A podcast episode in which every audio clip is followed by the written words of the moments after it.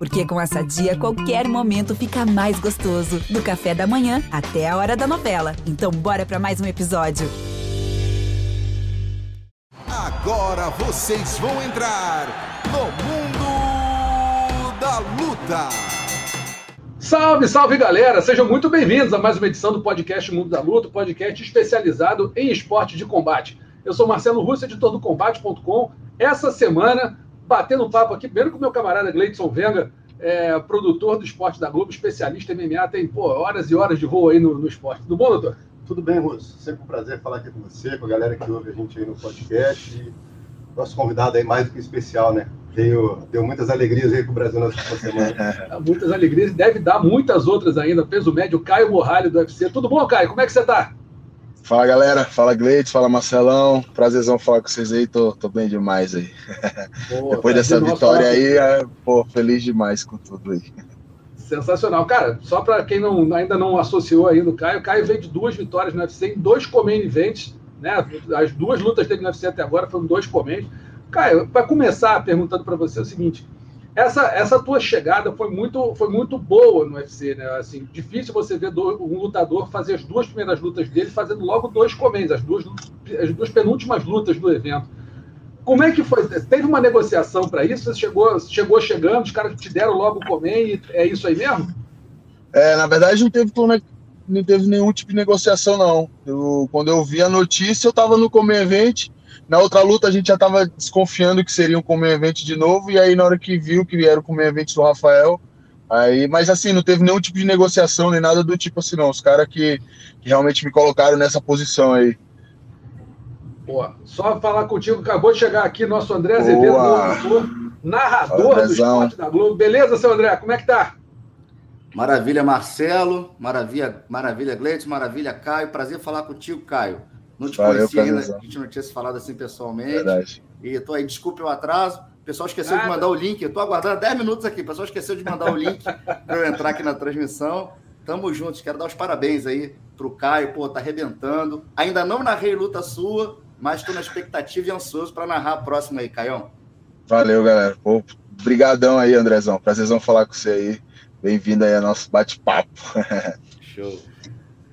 O, o, o, Caio, ainda nessa questão que o Russo falou, né? Dois main events que você já, já estreou no UFC. É, a tua passagem pelo contender talvez tenha ajudado bastante nessa questão, né? Você teve duas boas apresentações. É, o normal é, é, apenas uma boa apresentação você já ser contratado, você fez duas e fez duas boas, né, cara? Então, assim, para o público que é mais aquele fã mais próximo do UFC, quando você estreou, a galera já sabia quem que você era, né? Já, já, ainda mais por causa de como foi toda a história, né? Aquele lance de injustiçado e tal. A galera abraçou muito isso aí, eu senti que a galera abraçou muito isso. E aí acabou que, pô, foi igual eu falei na, entrevista, na, na entrevista que eu dei. Eu falei, pô, eu pedi para Deus uma oportunidade de fazer meu trabalho, ele me deu duas.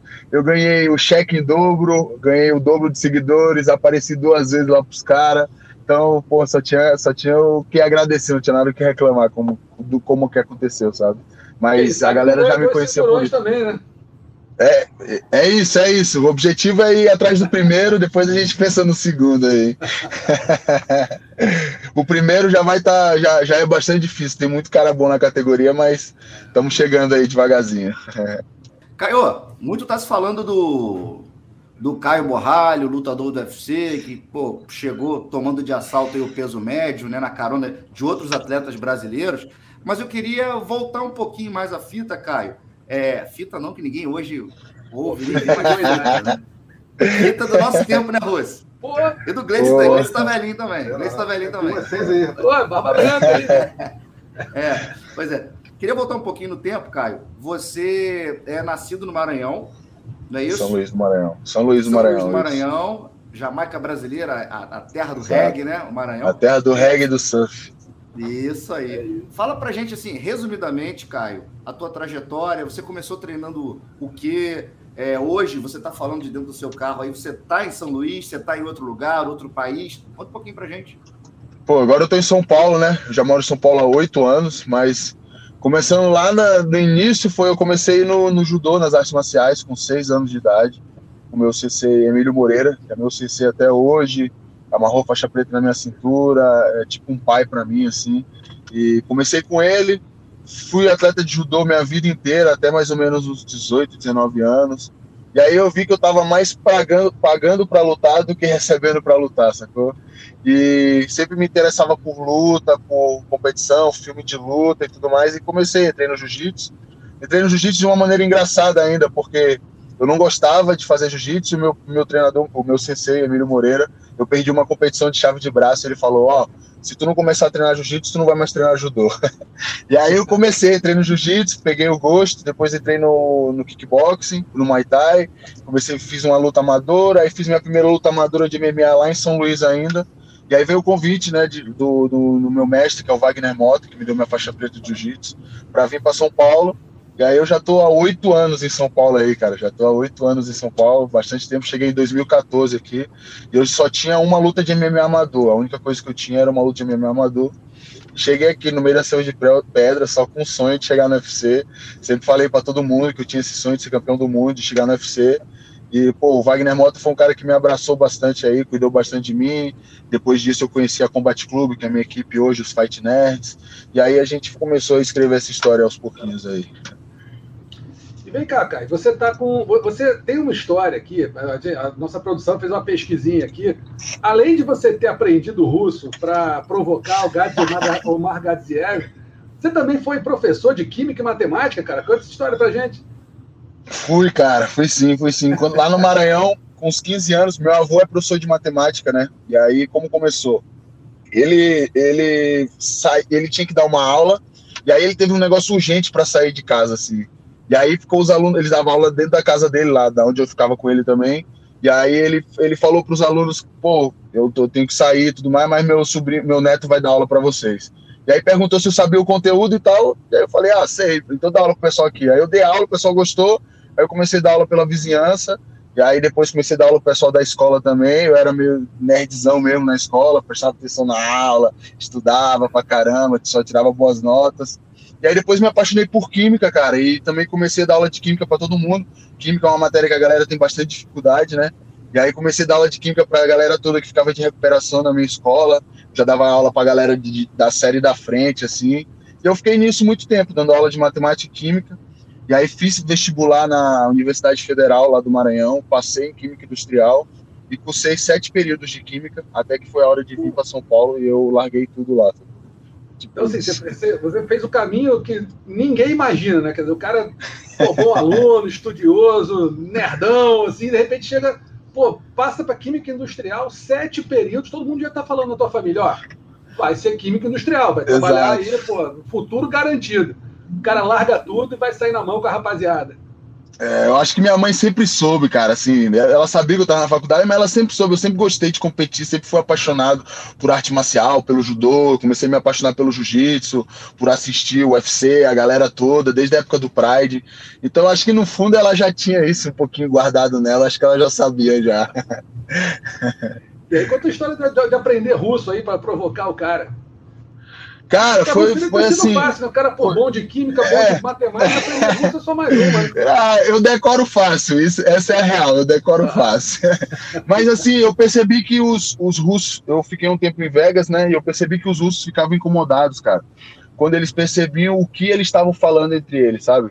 Quando a gente meio que sacava o que eles estavam falando, eu percebi que isso incomodava eles, porque eles gostam de ficar falando em, em russo entre eles ali, no meio de uma galera, eles sempre gostam de fazer isso. É uma parada que eu já tinha observado. E aí eu vi que esse russo que eu ia lutar, o primeiro era um cara meio. gostava de falar, falou umas paradas na internet e tal. Eu falei, cara, eu vou fazer um negócio que ele não vai imaginar nunca, e isso vai incomodar ele, né? Ele é russo. E aí, eu, antes de subir lá para pesagem para encarar, eu fui lá no banheiro, botei lá, eu vou te machucar, no Google Tradutor, e botei fiquei ouvindo, cara. Fiquei ouvindo umas 20 vezes. Repetindo no banheiro, ouvindo e repetindo. Eu voltei cinco minutos depois, meu treinador meio tipo, o que você foi? Onde você tava e tal? A galera já tava na fila para pesar. Falei, não, fui, fui aprender russo. Ele olhou assim no celular e falou, nossa, não acredito.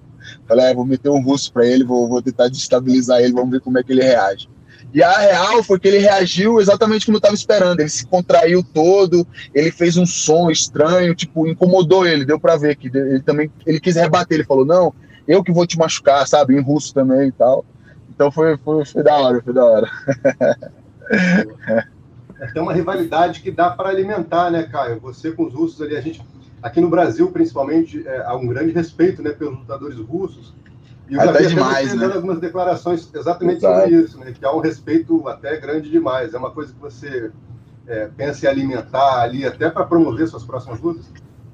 Ah, pode ser também. Eu não quero criar uma rivalidade nem nada do tipo, mas é mais. Eu acho que, tipo assim, eu me preocupo muito mais em talvez ajudar essa galera do Brasil que tá chegando e mostrar para eles que, mano, eles são russos, a gente é brasileiro, irmão. MMA é nosso, sacou? A gente que criou isso aí, a gente respeita muito os russos por causa do Khabib, que é lá do Daguestão e tal. Beleza, tem que respeitar, mas a mentalidade eu acho que é a primeira coisa e a gente ultrapassar essa barreira é muito importante.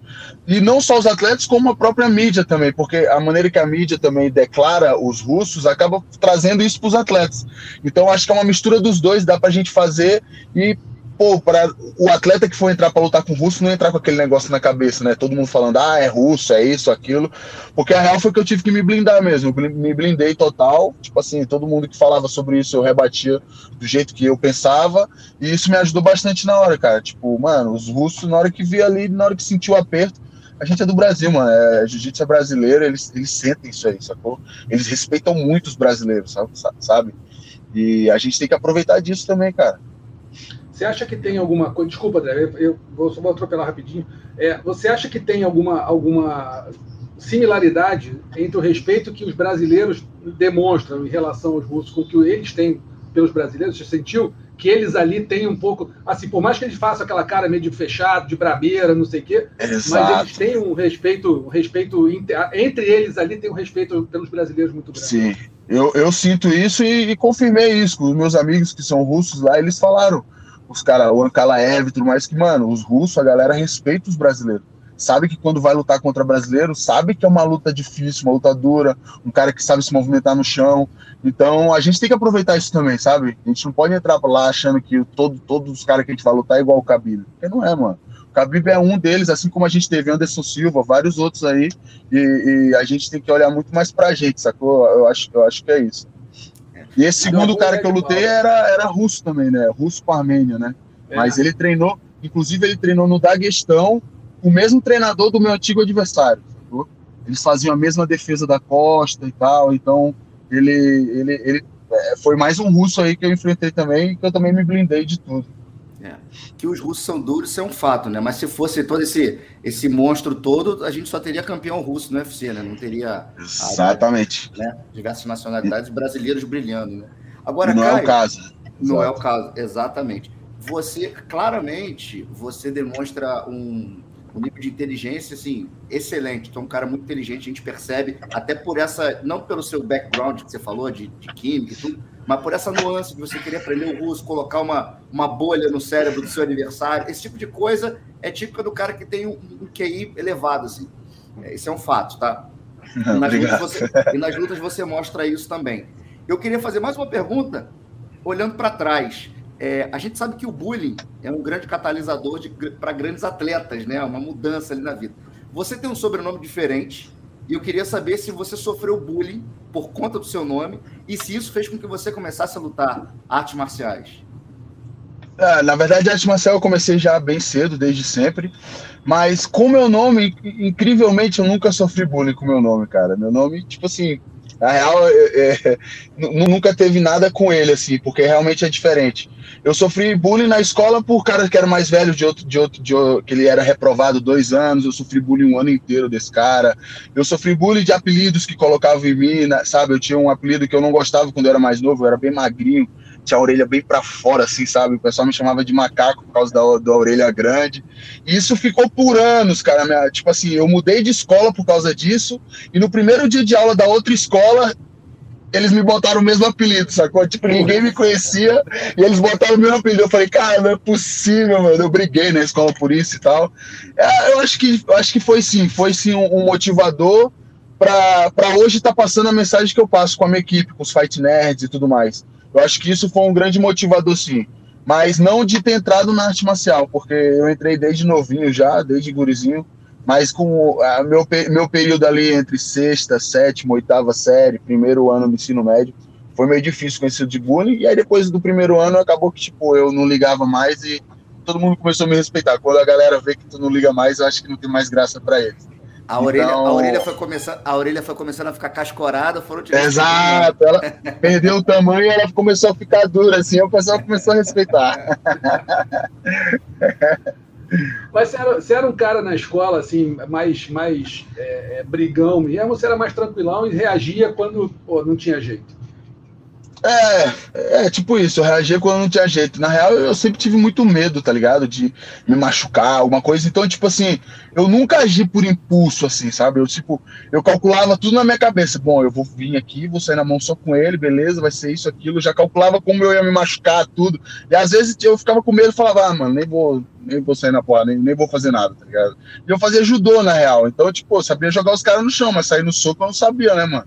Então, tipo assim, eu tinha. Eu era meio medrosão, sacou? Eu só soube canalizar esse medo aí, tá ligado? Que eu sinto até hoje, mas eu soube canalizar ele e usar ele a meu favor, assim. Eu acho que isso é a coisa que mais que eu fiz, assim o Caio bom de judô. Se alguém perturbasse ele na rua e tomasse um Seoi, não seria muito legal, não, né, cara? Ah, irmão, não, com certeza não. E olha, e olha que Seoi, Seoi nem era o meu golpe favorito, hein?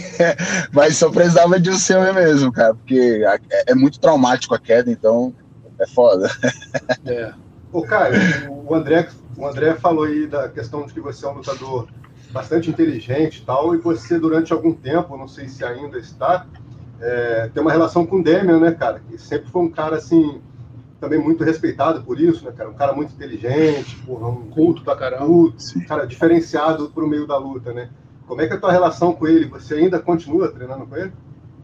Cara, assim, faz um tempinho que eu não vou lá na academia dele. Quando eu vim para São Paulo, na real, eu vim para treinar na Vila da Luta, né? Que foi a academia grande dele, que ele abriu da equipe, que tinha treino aberto, para as equipes tinha um horário aberto, e aí muita gente treina lá. Então eu vim para São Paulo para treinar nessa equipe.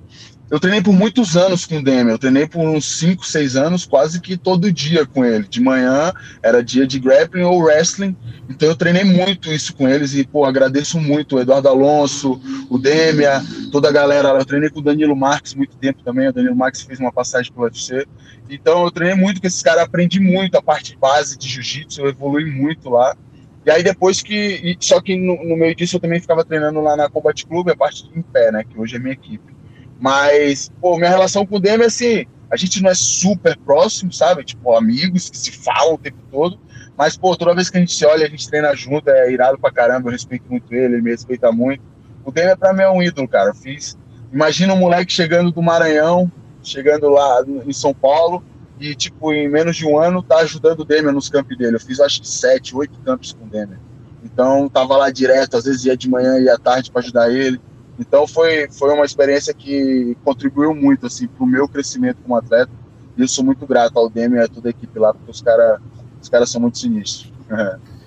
é um privilégio. A gente né? falando um pouquinho de. Ah, de você falou que do, do, medo, né, que você sentiu, é, sente até hoje. Isso é, isso é, meio que um tabu entre os lutadores. Eu acho muito curioso isso, porque o Rodolfo Vieira, por exemplo, ele falou pra gente aqui durante muito tempo, que a gente entrevistou, ele falou que, cara, ele tem que controlar o medo dele todo o tempo, antes da luta, encarada, e entrada por octógono, que ele falou que é a pior coisa, onde dá mais medo, depois, durante a luta, a coisa vai, vai se normalizando.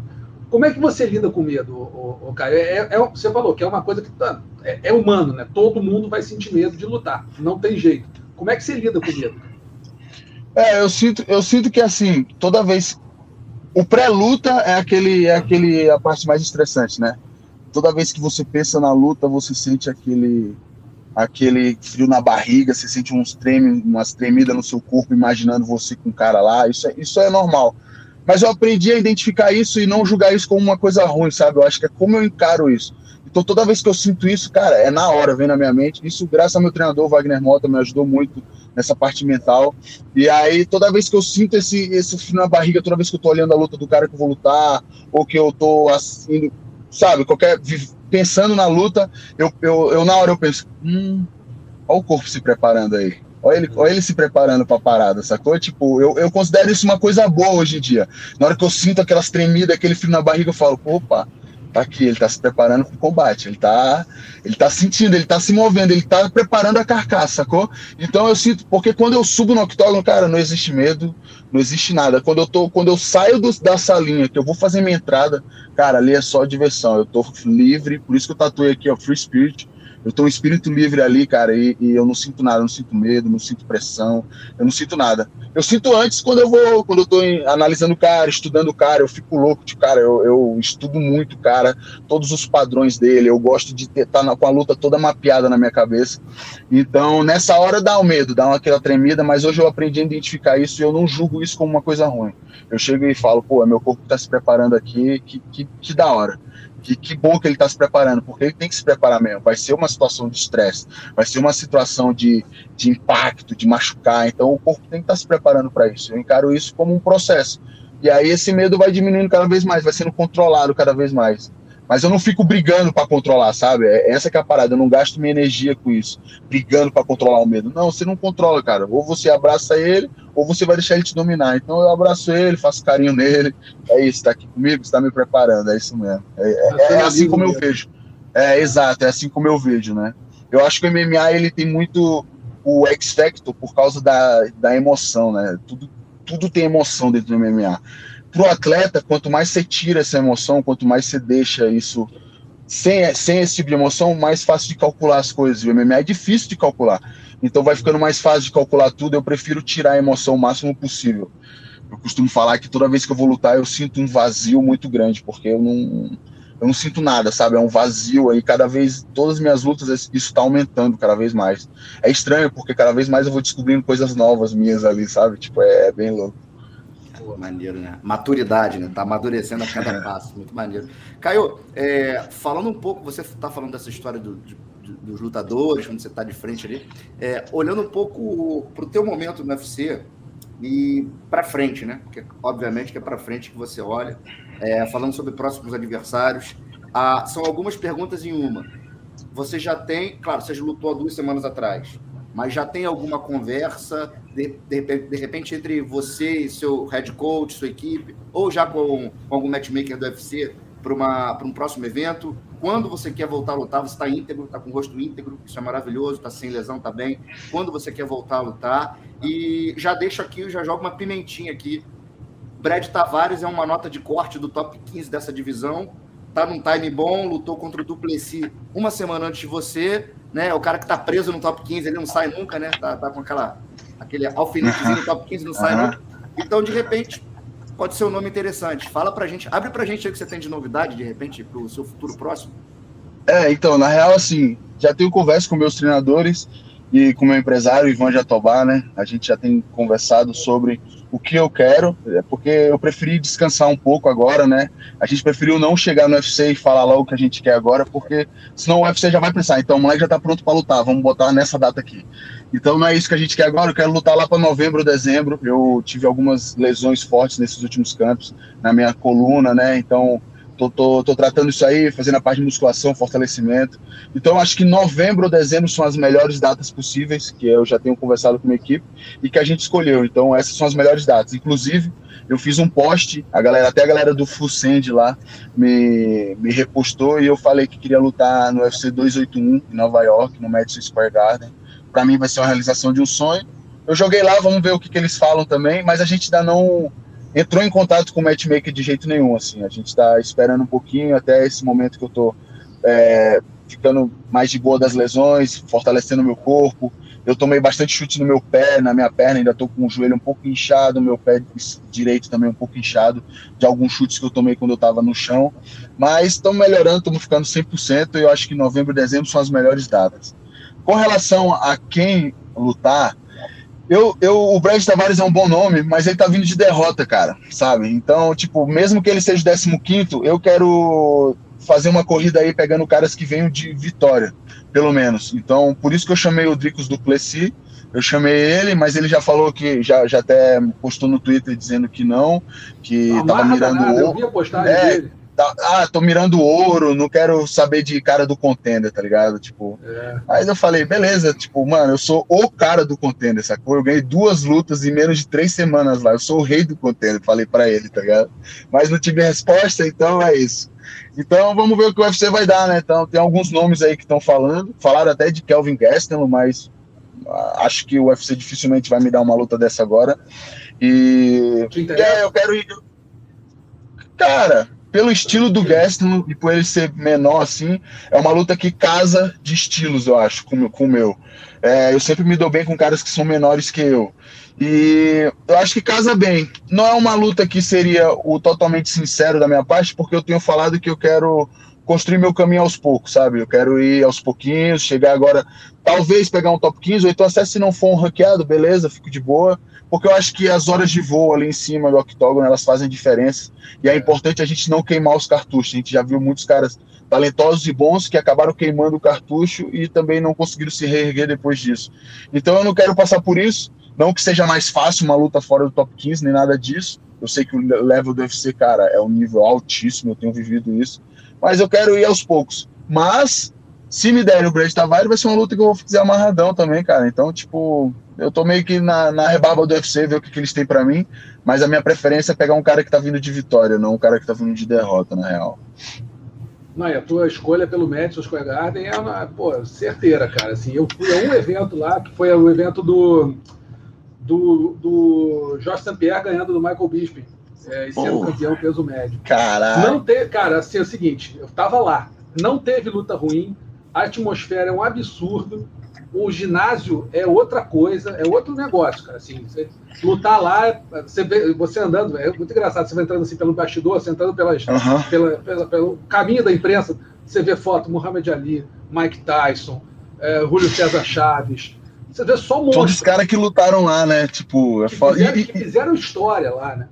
Fizeram e o louco é que, tipo assim, com certeza é tipo assim, quando eu imaginei, eu sonhava lutar no UFC, imaginei isso pra minha vida, eu sonhava lutar nisso, nessas arenas, tá ligado? Eu nunca na minha vida imaginar que eu ia lutar no Apex, lá no local mais, com um octógono até menor, com um local com mais reservado e tal, sabe? Tipo, como se fosse uma balada ali lutando, tá ligado? Eu imaginava que ia ser no ginásiozão, com a galera gritando com tudo. E eu ainda não tive isso no UFC. As minhas duas lutas no Contender foi no Apex. E as minhas lutas, duas lutas do, do UFC foram no Apex também, né? Até brinquei lá, falei que eu era o rei do Apex lá, não tinha ninguém que tinha ganhado tanta luta no Apex assim seguida. E, mas, pô, me imaginei sempre lutando nos grandes estágios, né? É nos grandes é ginásios. Vai chegar. Tá vai chegar, vai chegar, pô. Vai chegar. É, é até bom que nesse início você, você comece mesmo no Apex ali, para sentir um pouco, ficar com a, com a, mente mais vazia, como você falou, se preparar para um voo mais alto aí, pô. Exatamente, exatamente. As minhas últimas, acho cinco ou seis lutas foram sem torcida, né? Então, tô, tô, a minha, minha carreira inteira foi construída quase em cima disso. É. Tá lá depois de conversa. Então, aí você vai me dizer se é, se é diferente ou se não é. não, com certeza deve ser, deve ser uma emoção é sim, incrível. É sim. Caião, cara, muito obrigado pela tua presença aqui, valeu pelo, pelo bate-papo, pelo teu tempo. Boa reunião aí no escritório do UFC, vai que sai boa coisa obrigado, aí. Obrigado, galera. Depois conta pra gente.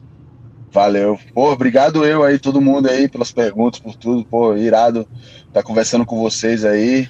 E espero que a gente se fale bastante outras, outras vezes, comemorando mais vitórias aí, se Deus quiser. Quero, quero ir pro topo e, e, e conto com o apoio de vocês aí também. Muito obrigado. É isso, sempre. Manda um abraço pro Minotauro aí. Manda um abraço pro Minotauro aí. Pô, e um abraço pro grande Minota, né? O Minota é, é meu padrinho praticamente, mano. O cara é... Você vai encontrar com ele aí, pô. Você vai encontrar com ele. Ah, aí, sim, sim, fechou. Vou mandar, vou mandar. Manda vou mandar sim, pode deixar. Valeu, cara. Abração. Valeu, valeu, galera. Ficar com Deus.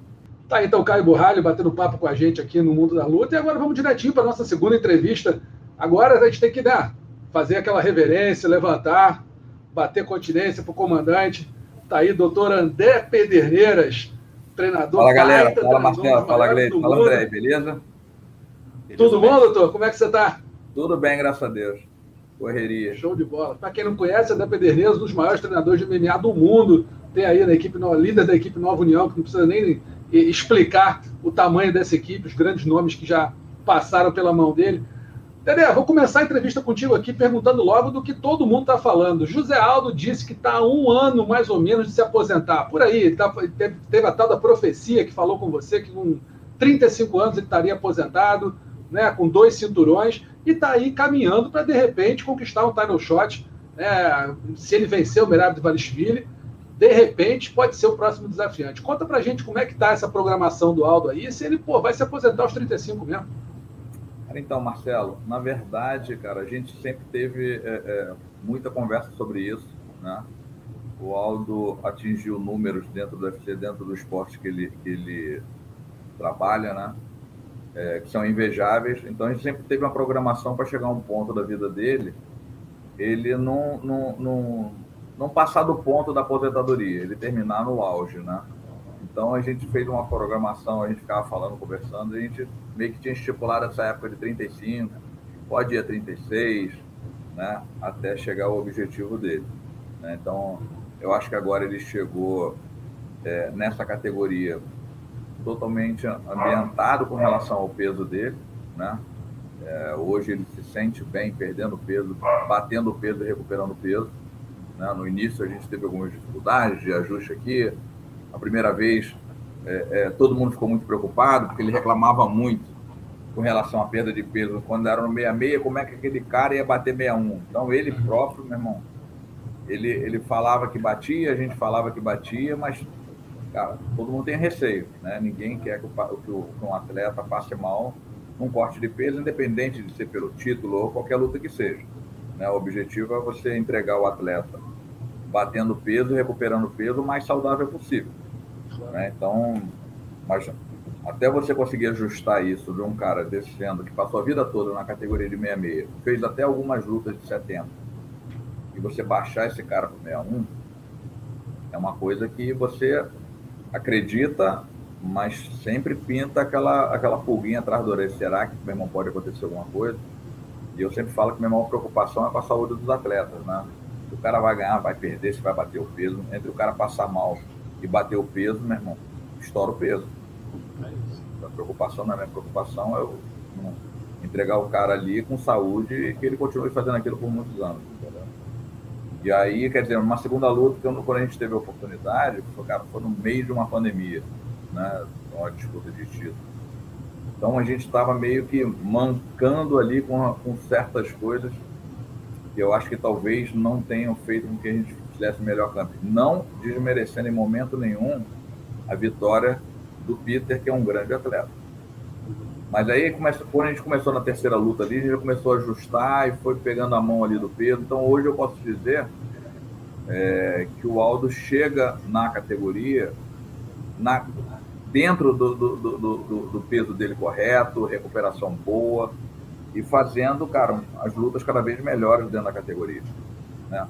Eu não estou dizendo que com isso o Aldo vai vencer todas as lutas. Eu estou dizendo que ele chega pronto para lutar com qualquer um, seja pelo título, seja com qualquer um que, que apareça, entendeu? Dedé, é, pô, sempre um prazer falar contigo aqui. É, queria saber assim, o teu feeling como treinador, como amigo e como empresário também do, do Aldo. É, você vê essa, essa, você enxerga ele nessa reta final mesmo? Acredita que, sei lá, sei se, cara, se, ele é muito fominha de luta, vai querer ficar lutando mais? É, se ele, ele, chegando ao título, vai querer defender algumas vezes? Como é que é teu feeling sobre isso, sobre esse futuro, né? Igual o Russo falou aqui, meio que tem um prazo que ele mesmo deu, né? Explicou na entrevista ali para a Anaís e tudo mais. Mas qual é tua, o teu sentimento em relação a isso? Gleison, cara, eu já falei pro, pro, pro, para o Aldo, tanto o Aldo quanto para Vivi, que é a esposa dele, que o Aldo, cara, nasceu para lutar. Né? Eu acho que se ele tivesse sido jogador de futebol, ele poderia ter sido um bom jogador de futebol. Se ele tivesse sido, sei lá, um, jogador, um nadador, ele poderia ter sido um bom nadador. Mas fisicamente ele foi, cara, ele nasceu para lutar. Ele tem, ele tem taxas hormonais, né, dele próprio que são muito boas para um cara que está tanto tempo treinando, tanto tempo se esforçando e com a idade que tem. O cara tem a, tem a taxa de testosterona num garoto de 18 anos. Então, isso te dá uma longevidade muito grande. Né? Então, quer dizer, se o Aldo quiser lutar, se essa taxa continuar, se outras taxas que ele tem continuarem do mesmo jeito, cara, ele luta 45, 50 anos. Você vê, um cara com 35 anos está naquele ritmo que ele está ali, lutando com os caras bem mais novos, meu irmão, e mantendo o ritmo, é uma coisa muito difícil. Né? Eu falo para ele que o único cara que pode, é, meu irmão, derrotar ele já sabendo que vai derrotar ele próprio. Porque se ele quiser treinar e fizer tudo que tem que fazer, cara, ele briga com qualquer um a hora que for, porque ele é muito bem condicionado e muito bem fisicamente, entendeu? É, então, quer dizer, só que você tem que ver que é um atleta que já está nisso há muito tempo. Né? Então, é, é, é eu já tinha falado para o Aldo se aposentar uns quatro anos atrás. Quando ele ganhou do, do Frank Edgar e negaram a luta para gente, eu falei, meu irmão, larga essa porra para lá, cara. Se aposenta, deixa isso para lá e acabou. Tu já fez história aqui que se dane o resto. Por quê? Porque ele, cara, graças a Deus, o Aldo foi um cara que sempre me escutou muito desde o início da carreira. Não digo nem a parte técnica, a parte de treinamento, essas coisas todas, a parte financeira dele, né? Então a gente sempre discutiu bastante isso, pensando no futuro. O cara não está se estragando até 50 anos de idade, está todo quebrado, ou gastar demais e ter que ficar brigando por conta de ter que pagar conta. O Aldo hoje pode falar, meu irmão, valeu, não dependo mais disso, vou viver do que eu ganhei. E ele consegue viver pro resto da vida do que ele ganhou. Então, se você vê um atleta hoje, feito alto, continuar com essa vontade toda, não é pela parte financeira. O cara tá ali porque ele quer deixar, irmão, a marca dele registrada pro resto da vida, um legado de tudo que ele fez. Então, você, você quando você vê o Aldo lutando, você pode acreditar que você está vendo um cara ali meu irmão, tá lutando porque ele gosta, tá lutando porque ele tá ali, porque ele quer, meu irmão, realmente cada vez aumentar os recordes dele, deixar realmente um registro de tudo que ele fez pro resto da vida dentro do esporte. Show de bola, Dedé. É, quero sair de, de uma lenda para uma outra lenda, ex-campeão peso leve do evento, o Rafael dos Anjos, que está contigo já há algum tempo, né? Acho que o segundo, segundo camp dele, né? Na, na Nova União, nessa, nessa fase da carreira dele. É, ele lutou com o Fiziev, foi derrotado pelo Fiziev. Fala pra gente na tua visão ali de beira de octógono, de treinador, o que, que faltou ali pro Rafa vencer aquela luta? A gente viu o Fiziev muito forte na grade. Isso surpreendeu vocês? Fala um pouco da sua visão de, de treinador ali dentro do octógono, Dedé. Cara, o que eu vou te dizer, é, as pessoas podem interpretar até de uma maneira errada. O que faltou ali é, talvez uma falta de sorte, né? O que faltou ali foi Deus querer que ele vencesse e não o fizesse. O Rafa, tudo que, que aconteceu dentro da luta, né? É, a gente se programou para aquilo, né? A gente acreditou que ele fosse muito forte defendendo, né? E que ao longo dos rounds ele fosse caindo, é, a, a resistência dele fosse chegando no final, o Rafa começasse a dominar você pegar o primeiro round e escutar a minha fala, você vai me escutar falando, não sei se vocês lembram, falar, Rafa, resistência dele caiu 20%, já já caiu 20%. Porque a gente vinha conversando muito sobre isso no, no, no, dentro do treinamento. Eu tinha certeza, eu vejo o Rafael treinando direto quando ele está em camp, o quão resistente ele é fazendo força. E você vê que os caras, que muitos os caras bem treinados, cara, vão sucumbindo à resistência do Rafa a cada round. A ponto de eu ter que trocar o cara no meio do caminho, senão eu perco um, um bom treino para ele. O cara tá tão bom que não faz mais nada. E aí eu travo, seguro aquele cara que é um cara bom de treino para ele, que aparenta muito o cara que ele vai lutar, e deixo o cara marco final e trago o cara de volta no final já recuperado. Então, se você pegar o primeiro round, o Fiziev defendeu bem, mas o Rafa meu irmão, a gente já tinha combinado. Pô, se o cara tiver difícil de, de, de derrubar, meu irmão, finta, entra um gol, finta, agarra, finta, meu irmão, joga um cotovelo, joga um chute, joga não sei o quê. Isso foi acontecendo ao longo da luta. Mas todo round o Rafa entrou. Todo round o Rafa cansou o cara. A ponto de chegar no quarto round, o Rafael, no quarto round, meu irmão, levantar o cara nas costas, né? E carregar feito um saco de batata. Né? Então, quer dizer, e chega no quinto round, eu perguntei para o Rafael, falei, Rafael, é, como é que você está? Ele falou, tô bem. Eu falei, então, não guarda, não leva gás para casa, cara. Meu irmão, bota esse maluco no chão e pega agora. Vamos, vamos, vamos agarrar e vamos pegar agora. Né? E quando você via o outro corner, você via fisicamente o Fiziev pior de gás do que o Rafael. Né? E, o, e o, o corner dele do outro lado, falando, você está perdendo, você está perdendo, meu irmão, ou é tudo ou nada agora. Eu, eu acho que os dois corners, tanto eu quanto o pessoal de lá, né, pensaram da mesma forma. Eu achei que a luta tivesse 2 a 2 ou podiam estar tá dando uma vantagem para o Fiziev e talvez para a gente. Né? Numa situação como essa, como aconteceu a luta da Kathleen, eu nunca dou para o meu. Mesmo vou dar vantagem para o outro. E vou botar o meu para o último round, ainda mais se ele estiver bem, vou botar o meu para dar o tudo ou nada ali, meu irmão, que é o que vai decidir. É. O e o do outro lado fez a mesma coisa. Falou, meu irmão, vai para dentro, senão tu vai perder, tu tem que nocautear, que merda que você tá fazendo. Vai por tudo ou nada. Né? Infelizmente para a gente, felizmente para eles, a combinação que o Fiziev tentou ao longo de quatro rounds, que não entraram, entrou no com 18 segundos, que foi uma bosta para gente. Talvez se aquela combinação tivesse entrado com três minutos e pouco, depois do Rafael já ter agarrado ele várias vezes ali, a pressão não tivesse entrado com tanto. Ele, meu irmão, ele recuperou um minuto e conseguiu recuperar o ponto de jogar com toda a vontade ali e encaixar no, na ponta do queixo. O que para gente foi um terrível, né? E para eles foi sensacional. Faz parte do jogo. Mas eu vi o Rafael muito melhor fisicamente, pronto para um quinto round do que o Fiziev naquele momento. Né? Então, não é dizendo que o Rafael ia conseguir botar para baixo, ia pegar, ia bater.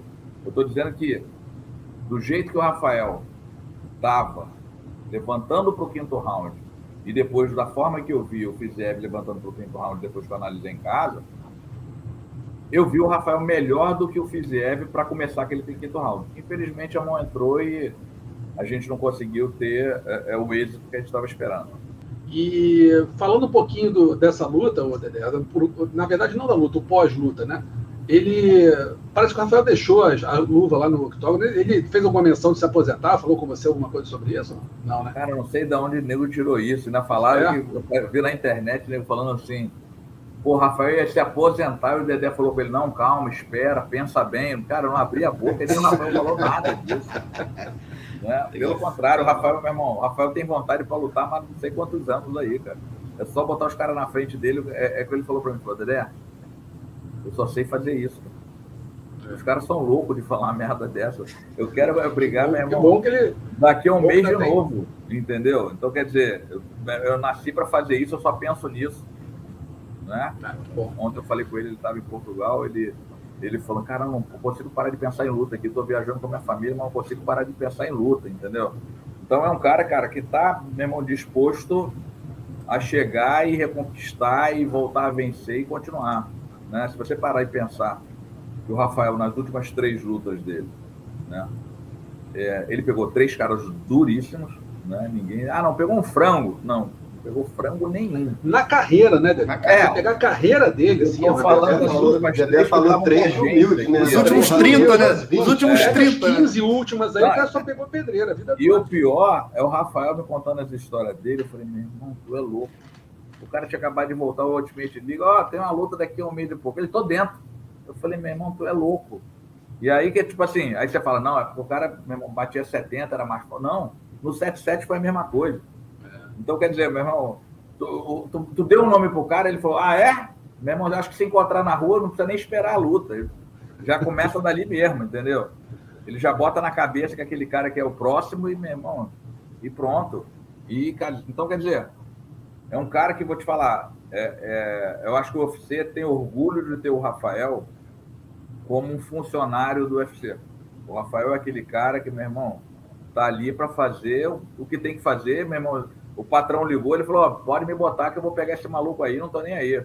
Rafael tinha acabado de ser operado, ele me liga dos Estados Unidos, falou: Dedé, os caras me convidaram. Isso tinha, faltava, tinha duas semanas, três semanas que ele tinha acabado de fazer uma cirurgia. Os caras ligaram para ele se ele queria ser o, o, o, o, reserva da luta do Conor com o Corrier. Rafael, tô dentro. Aí ele me liga, Dedé, consegue vir? Eu falei, meu irmão, você tá de brincadeira, Rafael. Tu acabou de ser operado agora, tu vai. Não, Dedé, meu irmão, as crianças precisam se alimentar, não estão nem aí, meu irmão. Os caras vão me pagar para ser reserva, eu estou indo. Eu falei, cara, tu, meu irmão. Aí eu falei, Rafael, vamos fazer o seguinte: eu vou ficar aqui. tu vai começar a perder o peso. A gente já tem um programa todo de perda de peso, né? E aí o Falcão, que é o Emerson Falcão, tava lá, que é o nosso treinador, um dos nossos treinadores de kickboxing. Ele falou, Dedé, eu tô aqui com o Rafael, meu irmão, a gente vai conversando. Se a gente achar que a luta vai rolar, eu te ligo, manda passagem e tu vem para cá no dia seguinte. Falei, tá bom. Mas ele foi para a luta, meu irmão, com duas, três semanas de operado. O cara não estava treinando. Então, quer dizer, é o cara, meu irmão, quem é que não quer um funcionário desse dentro do UFC? Mas ele acaba sendo um perigo para ele mesmo, né, Dedé? Acaba Sim. que ele é um perigo para ele mesmo, né? Total. Então, quer dizer, e aí, quer dizer, aí começa aquela situação ali e ele já foca numa situação, meu irmão, eu sei que ele conseguiu bater o peso sem eu estar tá lá, fazendo tudo certinho. Meu irmão, estava lá esperando, ainda quase tira, acaba com a luta principal, né? Porque ele se desentendeu com o Conor ali do lado de fora e quase é. a porrada come para acabar com a luta principal, né? Então, quer dizer, ele, meu irmão, falou que é o cara, ele já tá lá prontinho para brigar, seja dentro ou seja fora, entendeu? Então, Old school dizer... total, né, cara? Hã? Old school total, né? Não, não tá nem aí. Meu irmão, o Rafael contando as histórias dele dentro da eu falei, meu irmão, botava a mão na cabeça, falei, meu irmão, que louco, cara. Mas, cara, é um cara que o UFC pode contar a qualquer momento, entendeu? se a gente ficar falando dos atletas do Dedé, a gente vai ter um programa. um programa de seis horas. Seis horas, né? É. Mas a gente tem que passar para outra, né, Dedé? A Kathleen, é, próximo passo dela é desafiar a vencedora da luta da Amanda com a Juliana Penha. E eu queria te aproveitar e perguntar qual o palpite teu para essa luta. Ou a, o fato da Misha Tate perder, ter perdido agora no fim de semana, é ruim para vocês, porque a Valentina pode querer lutar por esse cinturão ao invés de desafiar a Misha ao invés de ser desafiada pela Misha Tate, né, que não vai mais acontecer. Cara, com certeza a, a, a Misha Tate ter perdido foi ruim. Né? Você bota uma carta fora do baralho para dentro do baralho. Né? O baralho que eu digo é a categoria. Né? Uhum. Né? E, a, e, a, e a Valentina estava em outro baralho ali, meu irmão, e se jogou para dentro com, meu irmão, como um AIS ali que pode se aproveitar em qualquer segundo. Fura a frente de todo mundo que esteja do segundo para baixo. Né? É... Cara, eu não queria que isso acontecesse. Mas se o UFC fizer, eu entendo porque são negócios. Entendeu? Então, quer dizer, é o que eu falo para todo mundo, né? Muita gente só quer ver o seu lado. Eu consigo entender o outro lado porque eu sou empresário, então eu consigo ver o, o, o, curso da situação ali para que é o melhor para a empresa. Né? É, é ruim para a gente? É terrível. É uma bosta para acontecer. Vai dar uma atrasada na gente, né? É, claro que a gente queria disputar o título na próxima luta, independente de ser a Amanda ou ser a Juliana. Né? A Kathleen já teve na beira de, de, disputar o título. Aí teve uma lesão no joelho, teve que operar o cruzado e ficou um tempo fora, aí depois voltou, infelizmente teve uma derrota. Aí teve uma vitória, depois teve uma, uma, uma derrota contestada. Né? Então, quer dizer, estamos na expectativa. Agora, com relação a quem vai vencer da Amanda com a Juliana, cara, eu acho que são duas atletas é, com muito gabarito ali, né? Amanda tem um histórico de vitórias que acho que se alguém falar alguma coisa é louco, né? É, é uma, é, é uma, digamos que seja uma leoa mordida que está de volta, entendeu? E quer recuperar o seu reinado.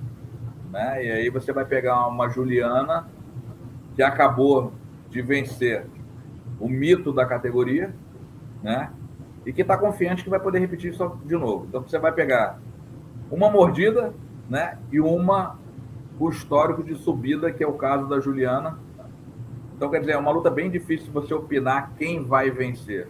Né? Se você perguntar para mim, para quem você vai torcer, eu vou falar para você, para Amanda. Eu quero que a Amanda ganhe né? Mas você falar, vou tirar um dinheiro do meu bolso, vou apostar, eu nem aposto, mas se eu tivesse que tirar, se eu apostasse, né? Eu vou te falar que eu pegava, se fosse 100, eu dividia 50 para um, 50 para outro e deixava lá apostado nas duas, né? Mas é, em termos de querer, eu gostaria que a Amanda voltasse a ser campeã. O Dedé, fazendo aquele rodízio de atleta, né? Porque são vários, então a gente tem que, tem que, tem que andar. É, eu queria te perguntar sobre o Dudu, cara. Dudu Dantas. A gente conversou agora é, com o Caio Borralho, lutador do UFC. Você vê que é um cara inteligente, tem uma, uma cabeça diferente, assim, o, o Caio. E eu falo mesmo do Dudu, que é um cara inteligente, tenho, já tive o prazer de conhecê-lo, bater papo com ele, você vê que é um cara diferente, pensa na carreira, é um cara diferente do game, né? Você pode falar isso melhor do que ninguém.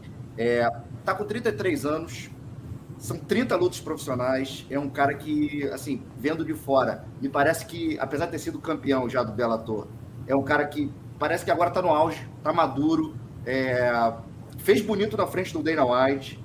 Fala pra gente aqui o que o futuro reserva pro Dudu. Existe alguma possibilidade de alguma conversa? A gente vê o Dudu Dantas no peso galo do UFC. Dá um, dá um furo pra gente aí, Dedé. Cara, então, o Dudu tá com um contrato com o Eagle UFC, né? É, ele assinou, a gente criou uma expectativa muito grande com essa luta do, do Dudu no UFC. Se você me perguntar, mas o que, que aconteceu para ele não entrar? Aí eu vou rebater a pergunta para vocês. Se vocês descobrirem, vocês me falam, porque eu mesmo não sei.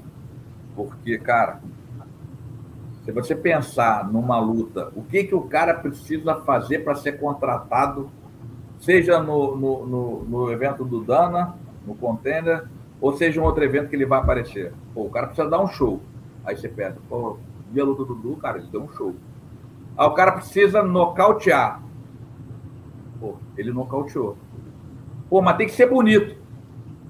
O cara fez. Eu falei, cara, então, é, é aquilo que eu falo, tem horas dentro do esporte que eu falo, cara, eu não entendo nada. Porque o, que eu acho, o pouco que eu achei que eu entendesse, meu irmão, uma situação dessa, fala assim, tu não sabe de porra nenhuma, meu irmão. O cara não fez alguma coisa ali que tu não sabe, né? E que o cara devia ter feito para o cara entrar, entendeu? Então, é difícil você entender certas coisas, né? O Dudu, cara, como você falou, o Dudu é um atleta que ele é inteligente dentro do octógono e fora do octógono. Né? Você vê o Dudu se aposentando e continuando a fazer palestra, a fazer essas coisas todas, que é um cara que é um cara que estuda, que faz essas coisas todas, então ele consegue ter um entendimento de uma forma geral, não só do esporte, mas como o entorno do esporte, o que, que um atleta precisa para viver bem, né? Então, quer dizer, você não tem um atleta ali que só pensa em luta, que não que tem antolhos. Cara não, o cara tem uma visão muito mais aberta do que a maioria dos atletas. Não estou chamando os outros de burro, não. Eu estou falando que os outros não têm a preocupação que o Dudu tem há muito tempo. Né? Então, se qualquer pessoa que hoje resolva mudar e fazer a mesma coisa que o Dudu faça dentro do esporte, ele vai estar atrás do Dudu, porque o Dudu já faz isso há bastante tempo. Então ele já tem uma bagagem anterior, ele sai na frente de todo mundo que vai começar agora. Né? Então, quer dizer, você vê o, o cara preparado fisicamente, mentalmente, com um, um grau de estudo de um todo diferente da maioria. Você vê um cara que lê vários, vários livros, meu irmão estuda aqui, tudo que ele faz, ele se programa, estuda para fazer, entendeu? Vou voltar um pouquinho aqui a falar do Aldo, Dedé, porque tem uma luta muito importante com o Merab de Balishvili, né? Agora no UFC 278, se eu não me engano, né? Agora em, em, em setembro, é isso? Não, agosto, 20. Agosto, agosto, agosto. Agora é agosto. É um lutador duro, um lutador baixo, centro de gravidade muito baixo, forte, aguenta muita pancada. A gente viu nas últimas lutas dele que ele estava praticamente nocauteado, conseguiu voltar, reverter a luta e acabar até vencendo. Mas me parece, você me corrija se eu estiver errado, me parece um, um, um, lutador com um estilo que é muito bom para o Aldo, porque, primeiro, ele é um cara né, de uma equipe que tá, é, tem, tem um certo destaque, é um cara que vem fazendo boas lutas, mas o Aldo defende muito bem queda, é um cara que ele, ele tem uma movimentação, mas não, é, não, se movimenta tão bem quanto o Aldo, não tem a velocidade que o Aldo tem, ou seja, tudo que o Aldo, tudo, desculpa, tudo que ele tem de bom, o Aldo tem também e pode ser como se fosse um, um antídoto a ele. Queria que você me dissesse mais ou menos como, como você vê essa luta, como está a preparação do Aldo para encarar o Merab agora nesse próximo evento. Cara, é, tudo que você falou é tudo que eu penso. Né? É uma luta que eu acho que para o jogo do Aldo, no papel, né? quando eu falo no papel, porque, meu irmão, você vê a coisa ali no papel, 2 é 2, 3 é 3, 4 é 4, mas na hora da luta ali pode modificar alguma coisa, né? É aquilo que eu estou te falando, na luta do Rafael, é, eu não sou de apostar, mas eu perderia minha casa se fosse, porque eu apostaria minha casa na, na vitória do Rafael. tendo em vista o que eu vi do treino dele. Né? O camp dele foi um camp muito, muito bom. Eu fui para a luta com o Rafael, eu entrando no ônibus para a gente ir para o Apex, pro Apex, eu falei para ele, falei, cara, eu não tenho o que falar do teu camp nesse momento. Você cumpriu todas as etapas que eu, como treinador, penso que são necessárias para o cara chegar muito bem, cara, com excelência. Só que a gente sabe que luta é luta e tudo pode acontecer. É. Mas é, é, não tem o que falar disso, entendeu? E acabou, meu irmão, entrando uma mão lá e, e, e, e, terminou. Uma coisa até engraçada esse negócio da luta do Rafael, né? O pessoal tá tão acostumado de me ver berrando, às vezes, às vezes até xingando no corner, né? A, a, a minha cunhada e o marido dela falou, caramba, o que houve contigo? Tu tava muito calmo na luta, cara. Tu não berrou, não xingou. Eu falei, cara, eu faço isso quando a pessoa não quer fazer o que eu quero.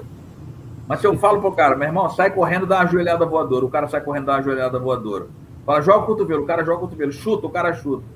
Bota para baixo, o cara põe para baixo. Meu irmão, para que, que eu vou berrar com o cara? Para que, que eu vou dar esporro? Não tem motivo para isso. Né? Eu posso, se eu fizer isso com um cara que está fazendo tudo que eu, que eu, quero, eu posso atrapalhar aquele momento. Ele fala, pô, meu irmão, estou fazendo tudo, que, que o cara está berrando comigo? Né? É, então foi esse caso do, do, do, do, Rafael. No papel, no treino que eu vi, eu falei, meu irmão, o Rafael está pronto para espancar qualquer um. Né? Isso aí, esse cara vai começar a cansar e ele vai chegar no final e vai estar tá embrulhando esse corpo. E a mesma coisa eu te falo do Aldo. Né? O Aldo, se o Aldo cumprir todas as etapas né, que vem cumprindo hoje, né, é, para chegar nessa luta bem, no papel, né, e o que eu vi do treino, faltam quatro semanas, cara, eu acho que vai dar Aldo na cabeça ali, ele vai chegar e vai ganhar. Né? Porque o, o, as qualidades do, do, do adversário, do Merab, são inferiores às qualidades do Aldo. Né? Só que é aquilo que eu tô falando, luta é luta, né? Às vezes você vê uma coisa assim, meu irmão, o cara dá uma cagada, dá um não sei o quê, e meu irmão acerta um, um soco rodado, um chute rodado, meu irmão, a cabeça bate, o cara paga, né? E o juiz dá vitória pro outro, o cara chuta errado, quebra o pé. Quer dizer, são coisas que você chega ali, né? E depende da vontade de Deus querer te dar a vitória. Deixa eu só emendar uma vai, vai, depois eu vou passar pro, pro, pro Leite e pro André, que é o seguinte, você, como treinador, você está com o Aldo a vida inteira. Né? Desde a vinda dele de Manaus para o Rio, todo mundo conhece essa história, virou filme, etc, etc. Como é que vai ficar o treinador André Pederneiras sem o Zé Aldo quando ele se aposentar? Já parou para pensar nesse, nesse, nesse cenário? Como é que fica para você não ter, entre aspas, o, o filho, Zé Aldo, nessa, na tua vida de treinador? Marcelo, deixa eu só te colocar uma situação. É, vou tentar dar um entendimento para a sua pergunta, que eu consiga te exemplificar a minha carreira como treinador, né? Antes de ser treinador de MMA, eu fui treinador de jiu-jitsu meu início todo e até agora. E continuo sendo, né? Eu continuo dando aula de jiu-jitsu todo dia as pessoas me veem é, é, é, no corner, não, não indo mais em competição de jiu-jitsu, mas poucas pessoas sabem que eu dou aula de jiu-jitsu segunda, terça, quinta e sexta. só não dou quarta porque é o dia de sparring, sábado porque é dia de sparring. Né? Então, é uma coisa que eu tenho paixão, é dar aula de jiu-jitsu. Né? Então, meu início do jiu-jitsu, né, de competição, de, de levar atleta, eu, graças a Deus, eu fiz grandes campeões que chegaram ao seu auge e depois pararam, se aposentaram.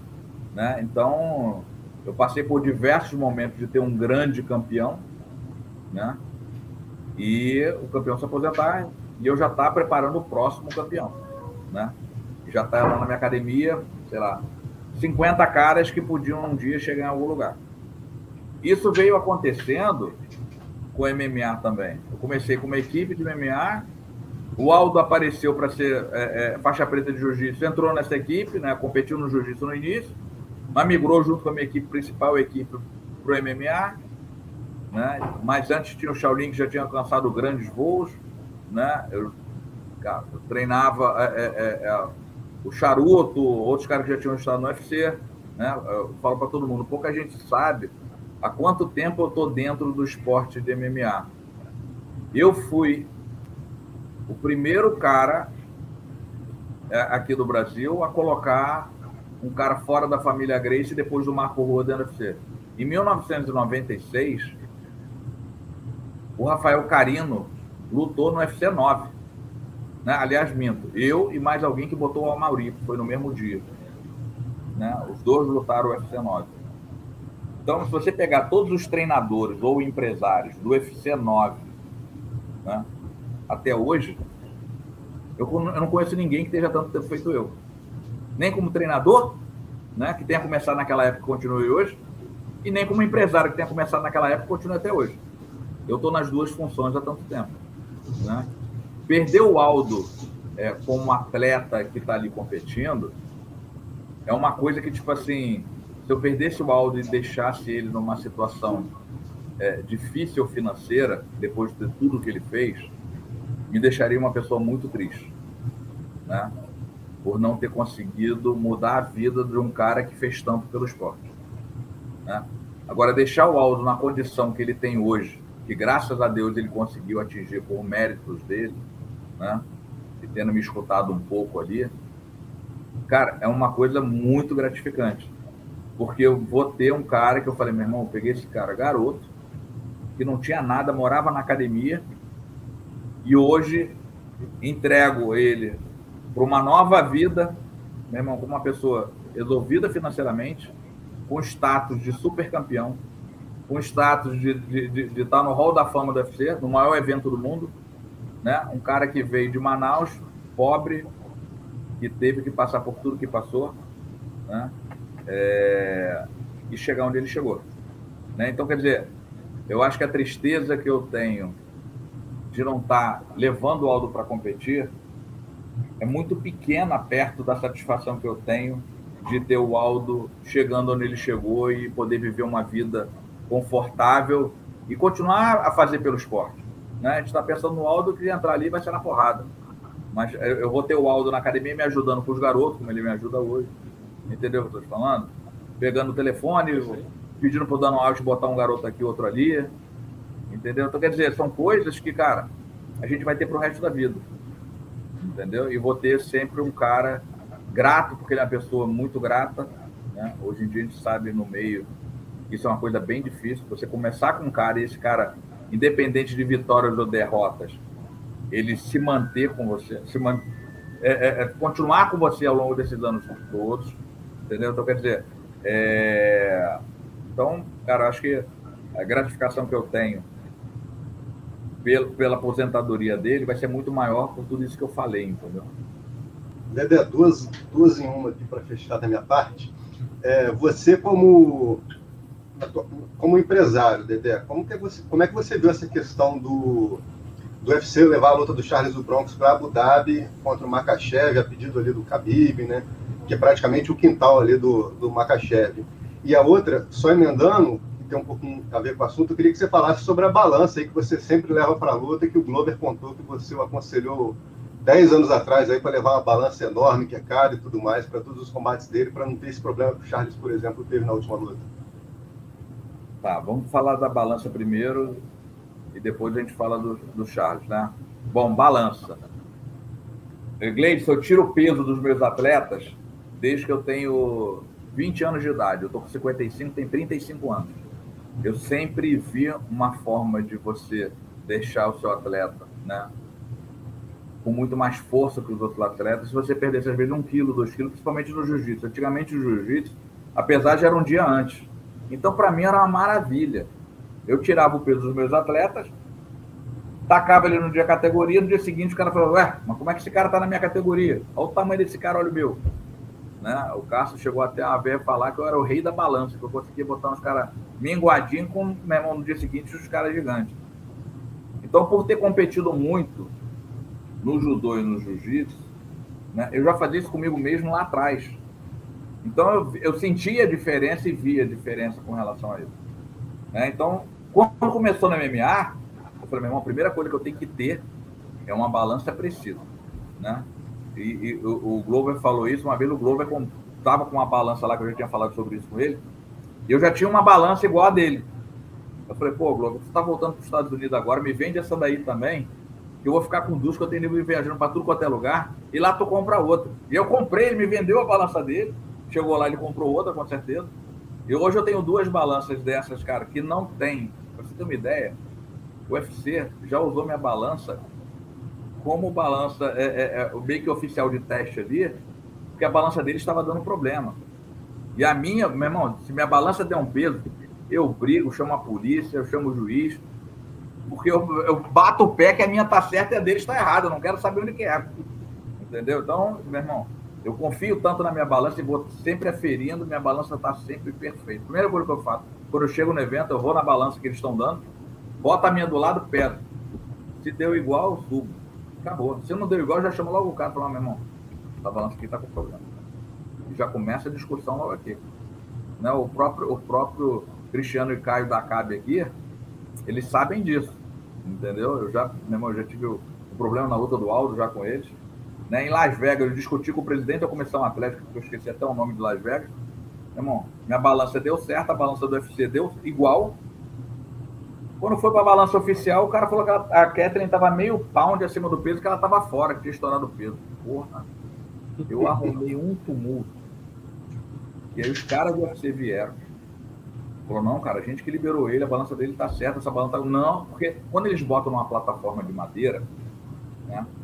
é, essa, balança, essa madeira, ela faz assim, ó, e dá, um, dá uma diferença. Ainda mais quando você tem uma balança, que ela faz isso. Né? Então, o cara deu, bateu lá em cima, ele tá fora, meio pau. Falei, ah, não, não vai ganhar essa no grito também de brincadeira. E aí teve uma confusão danada, e o cara falou, ah, como foi erro do UFC? Vou te dar mais uma hora. Aí eu falei, ah, então tá bom. Aí subi com a queda, ele entrou mais uma vez na banheira, perdeu e voltou. Mas, tipo assim, Pouca gente sabe disso. Antigamente em Las Vegas, né, ou quase ninguém sabe. Por ser nessa plataforma de madeira, quando você batia 0.4, por exemplo, categoria do alto, 145, quando dava 145.4 na balança do UFC, eles falavam, tá dentro. Porque entre o meio daquela balança de pesar boi até bater no teto, existe uma diferença de mais ou menos 170, 180 gramas. Então, o pessoal lá já sabia, quando na digital dava ponto 4, não ia bater em cima. Então, eles te liberavam, você ia lá, pesava, estava todo mundo dentro. Né? É... E aí, com as confusões que vieram acontecendo, eles cortaram isso. Agora, outro bate cravado, outro não bate cravado. Na luta do Rafael agora mesmo, o cara falou, olha, tá ponto 2. Eu falei, não tá não. A balança tá errada. Não, tá, falei, não tá. Não tá, minha balança tá aqui, vou botar minha do lado. Não tá. Aí ele falou, então você tá, você tá se responsabilizando? Eu falei, tô. A gente foi para pesagem, a minha tava certa, cravou o peso do Rafael lá. Você pegar a maioria dos meus atletas, eles batem um peso cravado. Ah, tem um pound? É um pound extra. Porque quando o meu perde mais, eu boto o cara com um copo plástico na mão, em cima da balança, viro a garrafa de água e vou enchendo. Quando cravo o peso, eu paro, aí eu falo, pode tomar. O cara toma. Então o meu chega lá cravado. Entendeu? Então quer dizer, eu tenho tanta confiança na minha balança que o meu chega lá cravado. Né? Eu tive um atleta que lutou no, no LFA, o Rafael Macapá, que vai disputar até o contender, é um garoto meu que tem um futuro muito promissor. Na luta que ele foi no LFA, ele me, ligou, era uma hora da manhã. E aí falou, Dedé, cara, eu não sei se eu tô no peso, meu, minha balança tá dando problema aqui, e eu tô com medo. Eu cheguei lá, o cara, moleque já tava um pound abaixo do peso. Um pound não, quase um quilo. Aí eu fui na casa dele, falei, pera aí, fui com a minha balança na casa dele. Botei, falei, Rafael, tu já baixou demais. O que, que você quer comer? Ele falou, vontade mesmo, eu queria tomar a coca. Eu falei, pega a coca. Aí ele falou, tá maluco, Dedé? Eu falei, o que mais você quer comer? Ah, eu queria comer um sanduíche. Eu falei, pega o sanduíche. Eu botei ele em cima da balança com a coca e com o sanduíche. Falei, sobe com o sanduíche. Aí ele pesou. Falei, pega o copo plástico. Aí fui enchendo. Ele falou, Dedé, amanhã eu não vou estar no peso, cara. Isso vai dar merda. Falei, então amanhã vai estar mais leve do que eu terminar aqui hoje. E ele comeu e bebeu e foi no dia seguinte estava mais leve. Né? Estava abaixo meio pound, ó. Então, quer dizer, eu acredito tanto naquilo ali que eu levo, mesmo tendo certeza que vai dar certo. Então eu já começo. Se o meu perdeu demais, eu já começo a encher o tanque dele ali antes dele chegar para ele cravar o peso que tem ali. Eu fazia isso na época que a pesagem era 5 horas da tarde, os caras estavam naquela fila ali e que não tinha teste anterior. Era a fila, estourou, se estrepou. Eu levava minha balança na maletinha para pesagem oficial, abria a maleta, vai, sobe, tá, toma, vai, toma. E assim ia. Entendeu? Bom, Charles do Bronx e, e Makachev lá em Abu Dhabi. Eu vou falar para você uma frase do Aldo, né? Que ele falou quando foi lutar com o Faber, lá na casa do Faber. Cara o que, que você acha, meu irmão, de lutar com o Faber na casa dele? Você não acha perigoso? Não acha perigoso a torcida? É... Aí ele falou: cara, não entendo nada de inglês mesmo. Tanto faz, depois que fechar a porta, nenhum dos caras que estão lá fora vão poder pular para ajudar ele. Eu vou bater nele, meu irmão, e ninguém vai poder socorrer, só o juiz. E se o juiz socorrer, eu ganhei. Entendeu? Então, quer dizer, eu, eu, eu, o que eu acho é, estando na casa do cara ou não estando na casa do cara, se você estiver confiante naquilo que você está e como você está, se os caras berrarem russo, em árabe, talvez até em inglês, para não ser o nível do, do, do, do, de entendimento do Charles no inglês, mas se tiver algum, os caras não vão berrar em inglês, vão berrar em russo mesmo para dar a instrução pro cara. Não vai entender nada. Deixa os caras berrar em árabe ou o que for. A porta vai fechar e a porrada vai comer. Não vai poder entrar o Khabib, não vai poder entrar ninguém que está no corner para ajudar o cara. Depois que o, que o Charles começar a bater nele em pé, ou no chão, ou, ou de qualquer lugar que seja, ninguém vai ajudar. Se o árbitro entrar para ajudar, é porque acabou a luta. Dedé, te digo mais com a brasileirada que tem lá, nos Emirados Árabes, espalhados por todos os Emirados, é capaz de ter muito mais grito em português do que em árabe do que em inglês. Tem, tem, grito em português apoiando o Charles, né? Não tem essa, Sim. né? Então, quer dizer, é, é, eu, eu, não vejo tanto problema de ser lá ou aqui. Às vezes você traz para o Brasil e a pressão do cara em cima do cara tem que ganhar, tem que ganhar, tem que ganhar, tem que ganhar, é tão grande que em vez de jogar a favor, joga contra. Tem gente que, meu irmão, cresce com a torcida, tem gente que, meu irmão, dá aquela encolhida com a torcida e, e se coloca uma pressão tão grande que joga contra em vez de jogar a favor. É, a minha preocupação muito é com relação ao julgamento dos juízes laterais, cara. Isso aí. Porque assim, eu acho que o Charles finaliza. Minha opinião, o finaliza no cauteio. Acho que o Mahachev nunca lutou com metade da, da, da, qualidade que o Charles enfrentou nos últimos dois anos. Não vou nem falar do, do, do pregresso, não, mas dos últimos dois anos que o Charles fez, o Mahachev nunca fez na vida. Não adianta. Mas se por um acaso essa luta começar a ficar amarrada ali, o Makhachev de repente né, ficando naquela posição nas costas, por trás, fazendo aquela pressão e tudo, eu não sei se o julgamento dos juízes laterais vai, vai, vai ser duvidoso. Eu gostaria muito dessa luta nos Estados Unidos. O único que não gostaria é o Gleison que vai para mudar. Fora isso, todo é. mundo. É. Todo cara, mundo gostaria. Arbitragem é sempre complicado. Sempre é. complicado. Se ele puder excluir o Saldamato da arbitragem, é bom. Porque aquele ali, meu irmão, eu não sei o que, que ele faz nos eventos. É, ele é julga o que não existe, né? E, tipo assim, aí você vai falar assim, Dedé, mas o cara tem um ponto que ele segue sempre aquela linha ali. Ele gosta muito do cara que é strike. Quando o cara é grappler, ele dá conta independente, mas ele sempre dá pro strike. Ou não, ao contrário. Ele sempre gosta muito do grappler. Quando pega o strike, ele dá pouca é, vantagem pro cara que troca em pé e dá mais pro cara agarrado. Mas o sol da mata, ele não sabe o que, que ele é. Na luta da Keteran, que ela perdeu para Nishikaya, ela passou 4 minutos e 45 segundos dominando a, a, a, a Koreshkaya, né? E aí, com 15 segundos, ela vira dar três porradas e ele deu a vitória para ela. Ou seja, ele não gosta da mulher que luta agarrado, né? Aí você pega a Kathleen lutando com a, com a Holly Holm, a Kathleen querendo trocar porrada com a Holly Holm e a Holly Holm agarrando ela na grade, sem fazer nada sem nem tentar derrubar. E a Kathleen se soltando, querendo bater nela, e a, minha irmã, a mulher vindo para agarrar, e ela meteu na mão. Quer dizer, ela fez o inverso, né? O que todo mundo esperava da, da Holly Holm, quem fez foi ela, e a outra agarrando ela o tempo todo. E aí ela vai, ele vai me dar vitória para Holly Holm. O único que deu.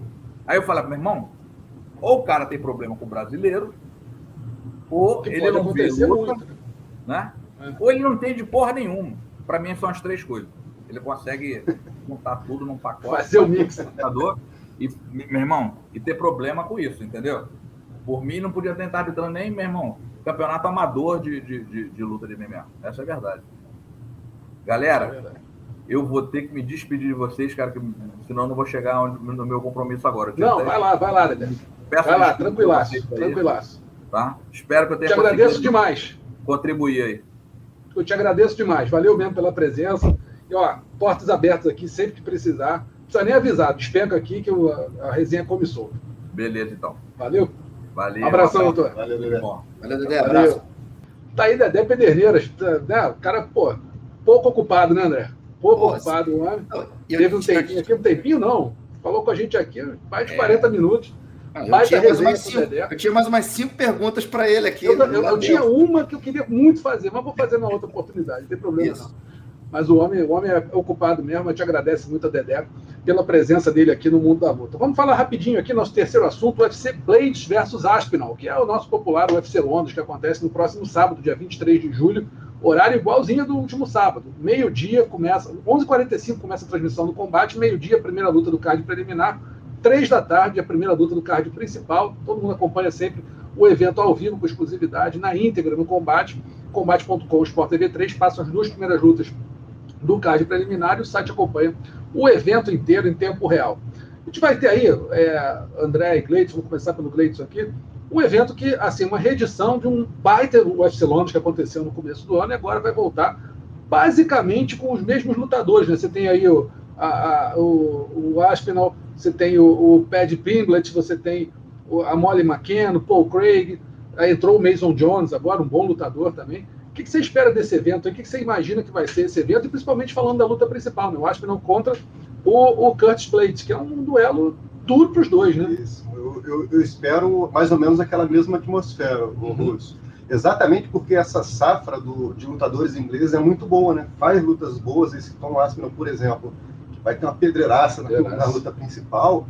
Pô, ele é um baita talento, né, cara? É um cara que está chegando ali, mostrando o trabalho. É, vai ter um grande, mais um grande teste ali na, na, na carreira dele. Então, é, e a torcida inglesa empurra, né? Tem o Ped, que é um cara também que tem todos os trejeitos né? dele ali, a torcida gosta. A Molly McKenna também, que vai meio que nessa batida. Então, assim, o mínimo que eu espero é aquela atmosfera. E isso, sem dúvida alguma, empurra os lutadores, né, cara? A gente lembra primeiro UFC Rio, como a torcida mobilizou e empurrou os atletas brasileiros. De todas as lutas, o Brasil só perdeu uma, que foi a do Banha. Então, o resto, assim, o próprio Minotauro, porra, foi um cara que foi abraçado ali pela torcida por conta dos problemas que ele tinha na época e tudo mais. Então, um evento na Inglaterra, com tantos nomes ali de, de peso do MMA deles, o mínimo que eu espero é uma, uma atmosfera favorável e que isso empurre os lutadores.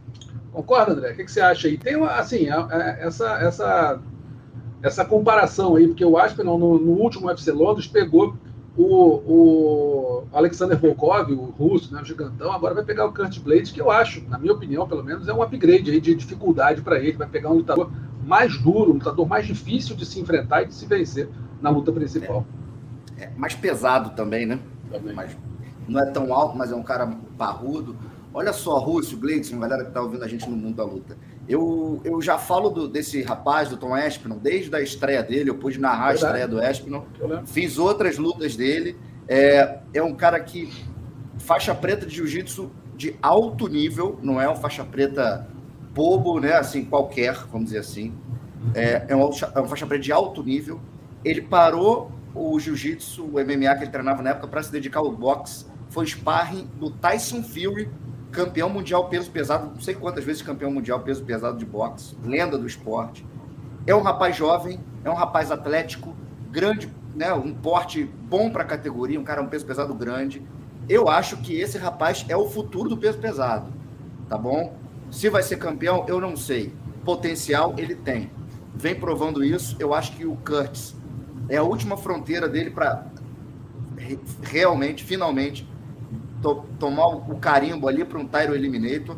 Então eu acho que esse rapaz é de verdade, muito completo. A gente sabe que essa combinação, né, de boxe refinado com jiu-jitsu de primeira é uma combinação fatal, uma combinação letal. Então acho que o Curtis Blades vai ter dificuldades para derrubar e se derrubar vai ter um perigo no chão e em pé o Espinal é muito rápido. É um peso pesado que se movimenta como um peso médio, bate como se fosse um acidente de carro. Então é um cara completo, muito bom. Tá? Eu acho que faz jus a ser mais uma vez ao main event. Vejo um futuro promissor para esse, esse rapaz. Que, deixa eu só ver a idade dele aqui, que eu bati a idade dele, esqueci. 29 anos, cara. Então, assim, muito novo, né? Muito novo, muito bom. É, Numa categoria que você vai longe, né? Numa categoria que você Nossa. vai para 38, 39, tranquilamente. Né? Ele é um bebê, né? Para peso pesado. É. E sofreu pouco, né? Das lutas que, que fez, sofreu muito pouco. O, o Tom Espinel, são 12 vitórias. Ele perdeu duas, mas foi lá atrás, está numa sequência gigantesca de vitórias aqui. Não vou contar para a gente não perder tempo. Vocês já falaram da, do Paddy Pimblett, é um cara que eu estou curioso para ver. A Molly McCann, né? Agora, um ponto interessante que está passando aí abaixo do radar é se a gente olhar para o Coleman Event nós vamos ter o Jack Hermanson contra o Chris Curtis, que acabou de vencer o Rodolfo. A gente podia ter o Rodolfo no lugar do Chris, lutando contra o Hermanson, por que não? Né? É, então, assim, infelizmente, né, não deu para o Rodolfo naquela oportunidade, mas, assim, gostaria de, de ver o Rodolfo trilhando esse caminho é, e já pegando o Hermanson num Comer Event, no UFC Londres, então seria um, um ótimo nome para coroar o nosso esporte, o Brasil, e, e o jiu-jitsu, né? Mas enfim, tô ansioso, vou narrar o, o card principal, então três horas da tarde eu entro no ar, eu, Luciano Andrade e Amanda Ribas, card preliminar com Bernardo Edler e Marcelo Alonso. Horário bom, né, pra gente curtir o UFC, né? Vai ser sensacional. Eu acho um dos melhores, cara. Tudo bem que assim, para a audiência você tem uma concorrência, depende de futebol, alguma coisa, mas para quem gosta, pô, você consegue. Yes. Você, você Pro narrador, então, depois, Narrador porra. chega em casa 8 horas da noite, porra. Porra, Maravilha. Vai curtir a família, vai dar uma sair com a esposa. Tá entre uma... nós, né, André? A gente trabalha no evento, porra, não nada mal. É. Melhor coisa, cara. Melhor coisa. É, e a gente, você falou aí, eu vou elencar algumas lutas aqui. Você tem o Curtis Blades contra o Tom Aspinall, o Jack Hermanson contra o Chris Curtis, que seria o Darren Till, né, mas o Till se machucou, entrou o Curtis, poderia, como você falou, entrar o Rodolfo Vieira. Paddy Pimblett contra o Jordan Leavitt, aquele americano que gosta muito de fazer umas umas, uns pacates lá, fazer uma, umas, umas graças ali. O Nikita Krylov contra o Alexander Gustafsson, outra luta muito boa. Molly McKenna contra a Hannah Gold. A Hannah Gold. O Paul Craig, que eu adoro ver luta desse cara. Toda luta desse cara eu paro para ver. Que o cara é um show. Tá numa fase, uma fase longa, né? Bastante. E boa, o cara finaliza todo mundo, parte para cima, não tem, não tem amarração, não tem nada, um chão excelente. Vai enfrentar o Vulcão Osdemir, também um top da categoria do meio pesado. Aí você tem vai Mason ser, Jones, lutador. Vai ser triângulo, rapidinho, Russo. Ele vai pegar o Vulcan no triângulo ou no armlock da guarda? Ou numa guilhotina? Escolhe aí. eu vou no triângulo. Eu vou no triângulo, sempre. Esse cara aí foi o especialista máximo do triângulo.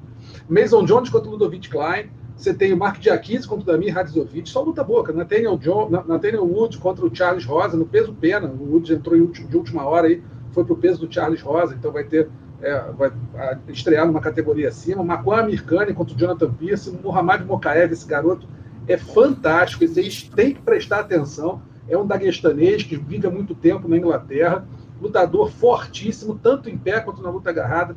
Prestar muita atenção nesse menino, que ele, eu acho que ele tem tudo para ser campeão peso mosca daqui a muito pouco tempo. Né? encarar o Charles Johnson, tem o Jai Herbert contra o Kyle Nelson, o Mendy Bon contra a Vitória Leonardo, e o nosso Cláudio Hannibal vai abrir o, o card preliminar contra o Nicolas Dalby. Saber de você, vou começar com o Gleitos aqui. Desse monte de gente aí, tem algum que você esteja mais de olho para acompanhar nesse evento? Ah, Russo, você citou ótimos nomes, cara. É, você um... tem um card inteiro, né? É. Mas vocês destacaram bem os, os, os destaques é, do, do os destaques ali da noite, né? É, o Gustavo é um cara que eu sou, tô bem curioso para ver se ele vai voltar com aquela pressão de antes, a, a motivação, ou se ele vai tá, ou se ele está convo, tá convocado ali para lutar apenas porque é perto ali da, da área dele, é um cara que atrai público e tudo mais. Então, eu estou ansioso também para ver esse retorno dele. Porque... Retorno no meio pesado também, né? Voltando meio pesado, é. a última luta dele foi com o Verdun, né? De peso pesado. Tá voltando para a categoria onde ele fez muito barulho mas as últimas lutas dele não foram, não foram essas não coisas, foram essas coisas é, mas é, pode ser um fator novo, né? Vai saber como é que o Gustafsson vai voltar, se ele voltar para o jogo, o que, que ele ainda pode produzir no UFC. Então, acho que tem boas lutas, sim. É, a gente, às vezes, é, é, não dá o devido valor a um card, né? Quando não tem grandes estrelas, mas esse, esse de Londres está ótimo. O André vai narrar um card principal aí recheadíssimo, tem muita é, luta boa muita luta boa e o Gleidson tocou no assunto que o UFC ele trabalha com expectativa, ele vende expectativa, né? Às vezes é. vende uma expectativa altíssima, o card não entrega, e muitas vezes a expectativa lá embaixo por um card não ter tantas estrelas, mas entrega demais, né? A gente tem visto isso durante todos esses anos aí de cobertura, né? Fight Nights primorosos, principalmente porque a galera quer mostrar serviço, né? E esse card vai ser na TV aberta nos Estados Unidos, então é mais um fator, né? Para alimentar isso. Cara, acho que vocês é, destrincharam bem. Eu adiciono aqui é, o Perry Pimblett, que é um cara que, né, uma nova, a nova estrela do, do MMA lá no, na Inglaterra, tem toda aquela coisa do cabelo curioso, ele fala, ninguém entende nada do que ele fala, aquele sotaque pesado lá de Liverpool. É. é, entre uma luta e outra, o cara ganha, sei lá quantos quilos, fica uma bolota, né, comendo tudo que pode e que não pode. Tô curioso para saber se esse cara é só hype ou se ele é de verdade. Não vai pegar ainda nenhum atleta assim monstruoso, fora de série. Eu acho que o UFC está fazendo um caminho certo com ele, como tem que fazer. E, bom, eu, eu destaco o caso todo, como vocês falaram aí. O Hannibal vai pegar o Delby. É, acho uma missão ruim para o brasileiro. Acho o Delby favorito para essa luta. O norueguês duro, bateu no Cowboy, bateu no D-Rod, no Daniel Rodrigues, que é um cara embaçadíssimo. Acabou perdendo por decisão para o Timins, que é o outro, né? Pô, grande pra caramba para a categoria de peso. Então eu acho que não, é, não, não vai ser luta boa pro, pro Hannibal, não. Só mais o Dalby nessa. Enfim, card bom. Tô na expectativa aí para voltar para narrar esse UFC. Também estou numa expectativa grande. Vou estar de folga, então vou botar aquele aquela pipoca, aquele cachorro quente, vou, vou, vou ser igual o pé de pinda, cara. Vou dieta Grace, dieta Grace, né? Aquela dieta Grace. dieta Grace, vai meter uns 3 quilos para dentro aí, mas vou ver esse card todo. Tô querendo ver a luta do pé de Pimblet, mas vou repetir. Eu tô muito de olho no Muhammad Mokaev. Esse garoto, olha, vou te dizer, se você, quem, quem tá ouvindo, se puder parar um tempinho, se não, for, não tiver como ver o evento, vai ter, mas se não tiver, vê a luta desse cara. Esse cara é diferente, ele é muito bom. Acho que tá fadado a ser campeão. Se não acontecer uma tragédia, esse cara vai pelo menos disputar cinturão do UFC vai ficar no topo por muito tempo. A gente lembra que o UFC Londres, o UFC Blades versus Aspinall, acontece agora no sábado, dia 23 de julho. Card preliminar, meio-dia, horário de Brasília. Card principal, 3 da tarde, horário de Brasília. O combate transmite o evento inteiro ao vivo. O combate.com e o Sport TV 3 transmitem as duas primeiras lutas do card preliminar. E o Sport TV 1. Só. Não, o ah, Sport uma TV luta? transmite só o aquecimento mais uma. Acabou de chegar o e-mail. Ah, então pronto. Vai passar uma luta só. Então vai ser só a luta do Hannibal e o resto só no combate. E o site acompanha o evento inteiro em tempo real. Gente vai rapidinho aqui para falar sobre os destaques da semana, nocaute, finalização. E uma vergonha que é, hoje não vai ter vergonha, vai ter pelo contrário, um fair play da semana. No nocaute da semana temos três candidatos. A gente lembra que todos esses, esses vídeos estão na nota do podcast lá no combate.com. Você pode entrar, ver os vídeos e ver se concorda ou não, ou não com a gente, com a nossa escolha. Takeaki Kinoshita, um chute alto sobre Yoshihiro Koyama no Shoto 2022, volume 5. O Li Jinliang, né, um direto direito em cima do Muslim Salihov no UFC Ortega versus Rodrigues do último sábado. Ou o Naheli Soriano, um direto de esquerda e um gancho de direita sobre o Dao Lung de Ambula no UFC também, no UFC Ortega versus Rodrigues. Vai lá, André, qual para você o melhor do caute da semana? Ah, cara, eu vou ficar com o direto do Li Jinliang. Era uma principalmente pelo nocaute que foi bonito, que diretaço, clássico. Ele precisava dessa vitória, né? Tava precisando, eu chinês, bom de luta, então vai para ele, meu voto. Gleison. Eu tô com o André. Eu acho que eu, eu gostei porque teve uma sagacidade ali, né? Quando ele percebeu na, na linha os golpes começando a entrar ali, ele meio que sentiu o cheiro de sangue e foi para cima até conseguir o nocaute. É. Assim, nenhum dos, dos candidatos ali são nocautes plásticos, nem, nem tudo mais mas a, a sagacidade que ele foi até conseguir a vitória, para mim, vale o destaque. É, eu vou votar nele também, achei o, o nocaute que mais se destacou na semana. Só vou fazer uma menção honrosa ao Pona Soriano, que conseguiu, assim, é que o nocaute não foi. Foi um nocaute bonito, mas acho que é aquele, aquele movimento que todo mundo que sonha dar um nocaute uma vez na vida vai fazer aquele movimento. É meio que com um pezão como contra o, o, o Overin, você larga a mão, vem lá de trás, acerta a cara e o cara bau, desce, desce no chão. Então, assim, foi bonito pra caramba. Prefiro o Liane pela, pela, pela construção do nocaute. Se você for pegar o vídeo, ele dá muitos jabs na linha de cintura, ele vai acostumando o Salihov com os jabs na linha de cintura. Quando ele tem uma hora que ele faz uma finta no jab de baixo, o Salihov abre a guarda, ele vem, larga a mão, então, assim, baita do nocaute. Vou só fazer menção honrosa ao Bruno Soriano, mas nocaute da semana, Li Jingliang sobre o Muslim Salihov no UFC Ortega versus Rodrigues. Finalização da semana, aí vai ser difícil. temos o Matt Chinel, numa das maiores viradas que eu já vi no MMA, em cima do sumo da Erg, no UFC Ortega versus Rodrigues, mas foi um triângulo que ele aplicou. O triângulo em si não foi um monstro, mas a virada foi espetacular. Ramazan Gazanov, uh, Gazanov, um estrangulamento do Ezequiel em cima do Nassim Sharipov no Eagle UFC número 48. Ou Alejandro Villarreal, uma Kimura de um triângulo sobre o Uriel Uribe no Lux Fight League número 24. Começar com o Gleidson. Vai de quem, doutor? Eu vou de, do rapaz que deu Ezequiel, Russo, Ezequiel. no UFC. Eu gostei muito porque ele mostrou. O, o, outro do triângulo também, do, que, foi que, finalizou na Kimura, também mostrou isso. Mas eu gostei do, do da finalização com Ezequiel, porque o cara é, demonstrou um conhecimento de chão ali, né? Ele estava atacando as costas, aí o cara foi escorregando. Normalmente, a finalização no mata-leão não é nem uma posição difícil, né? Então, até um cara um pouco mais leigo conseguiria. Mas essa questão do, do, do, adversário dele começar a escapar da posição e nem assim ele soltar e se ligar que ele podia passar para Ezequiel, então demonstra um conhecimento dele legal de chão, uma técnica mais apurada e por isso eu vou atender. Ramazan Gazamov. André. Ainda, ainda mais o Ezequiel, que é uma posição difícil fazer sem kimono, né, Gleison? Tem que ter a mãe exatamente, ali. Exatamente, exatamente. Ele não, não, não, não, não se acovardou, não. Continuou é. com a posição. É, eu vou fazer o contrário. Minha menção honrosa vai ser para o Ezequiel, mas eu vou votar no, na Kimura do Triângulo, porque por tudo isso que o Gleison falou, pô, faixa preta também, osso, sabe tudo. Mas o triângulo é uma posição difícil de encaixar, de você pegar no MMA, porque o cara fica muito sujeito a tomar cotovelada, tomar soco. Então, para você tirar do triângulo, você tirar uma Kimura, não é uma coisa simples, né, Gleison? Você ir para o armlock, beleza. É mais. tá mais ali no jogo ali. Você precisa de uma Kimura, cara. Você tem que ter flexibilidade, você tem que enxergar bem a posição, tem que ser bom de Kimura. Então vai para o Alejandro Villarreal, Lux Fight 3. Vou deixar você para desempatar isso aí, ou empatar tudo, né, Gleison? Empatar de vez. Não, não vou empatar, não. O Matt Chinel ficou muito atrás desses dois. Eu vou. Pé de chinelo, pé de chinelo. Pé de chinelo, ficou muito atrás ali, é pézinho de chinelo mesmo.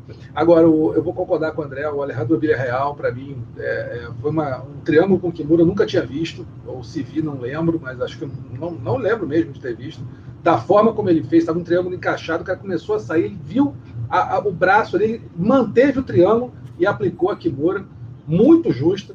Então, para mim, é um baita de uma, uma baita de uma finalização, Alejandro Villarreal no, Uri, no Uri, Uriel Uribe, no Lux Fight League número 24, está aí a finalização da semana. Vergonha da semana não foi vergonha, na verdade foi um fair play da semana. Fico muito feliz em falar isso, porque toda semana a gente tem uma vergonha, às vezes umas vergonheiras que passam até do, do limite da lei, né? viram crime. Nada do, nada do John Jones essa semana não, pra gente falar? Essa semana não teve. Ah. Nem John Jones, nem de nenhum árbitro, nem Dana White. Nem, então, nem essa semana, Nem Magrego, exatamente. Os nossos, os nossos or concursos todos estavam quietos, estavam calmos e aí acabou acontecendo o fair play da semana, que foi a Michelle Watterson, que agora se chama Michelle Watterson Gomes, né, que lutou contra a Amanda Lemos, foi pega numa guilhotina, o árbitro estava mal colocado, mal colocado não, mas na, na posição que ele estava, ele não conseguia ver aonde ela bateu, desistindo da luta. A Amanda soltou imediatamente, o árbitro ficou meio assim, ela falou, não, eu bati, acabou. E aí a Amanda já saiu comemorando e ela assumiu a derrota, quer dizer, espírito esportivo, é, honestidade, né, que deveria ser obrigação, mas em muitos casos não há. Então, nesse caso, a gente tem que valorizar a, o fair play da Michelle Watterson. Bacana, né, André? Assim, é, é, obrigação, mas a gente tem tantos e tantos casos aí que a obrigação não é cumprida. É, e quando é cumprida, a gente tem que, tem que enaltecer, né? Que deveria ser uma coisa normal, padrão da nossa sociedade. Infelizmente, é uma coisa que a gente tem que, que enfim, ressaltar mas muito legal da parte dela, né? É uma artista marcial, né? Acima de tudo. Né? Exatamente. Gleison, o que, que você achou aí da, da atitude dela? A gente, a gente tem um trauma, né? É, trauma histórico com o Matt Lindland, né, cara? Que bateu para o Murilo e depois falou que não. E pô, ver, uma, ver uma atitude dessa da Michelle. A Michelle seria pego ali pelas câmeras, né? É. Mas, assim, é, sem dúvida, a atitude dela ali de já avisar, não, eu bati, foi, foi bem legal. Assim, é, bem legal. bem legal. Eu achei. achei por mais que seja obrigação, né? Quando a coisa como a gente vê tantas vezes a obrigação não sendo feita, quando é, a gente é, é, acho legal a gente ressaltar e, e, botar aí, ao invés da vergonha da semana, o fair play da semana, da nossa, da nossa Michelle Watterson Gomes. Tá bom, senhores. André, obrigado, doutor. Valeu pela presença aí. Abrilhantou muito. Prazer sempre meu. Abraço para você. Nosso Black Belt aí, o assassino silencioso, o Gleidson Venga. Essa galera boa de luta que está sempre aqui no mundo da luta. Tamo juntos. É isso. Leidson, Obrigado, viu? Valeu, sempre um prazer. Um abraço aí para você, para o André e para toda a galera que está ouvindo a gente aí. Até a próxima. Até a próxima. A gente lembra que o Mundo da Luta está sempre ali no combate.com e também nos principais agregadores de podcast do mundo, ge.globo barra podcast, que tem não só o podcast Mundo da Luta, mas todos os podcasts do Esporte da Globo, o Spotify, o Google Podcasts, o Apple Podcasts e o Pocket Casts. A produção e o roteiro desse, desse podcast, da edição dessa semana do podcast são do nosso reverendo Adriano Albuquerque e a edição é do Maurício Mota. Tá bom? Grande abraço para todo mundo, até semana que vem.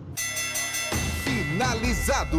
Semana que vem tem mais Mundo da Luta.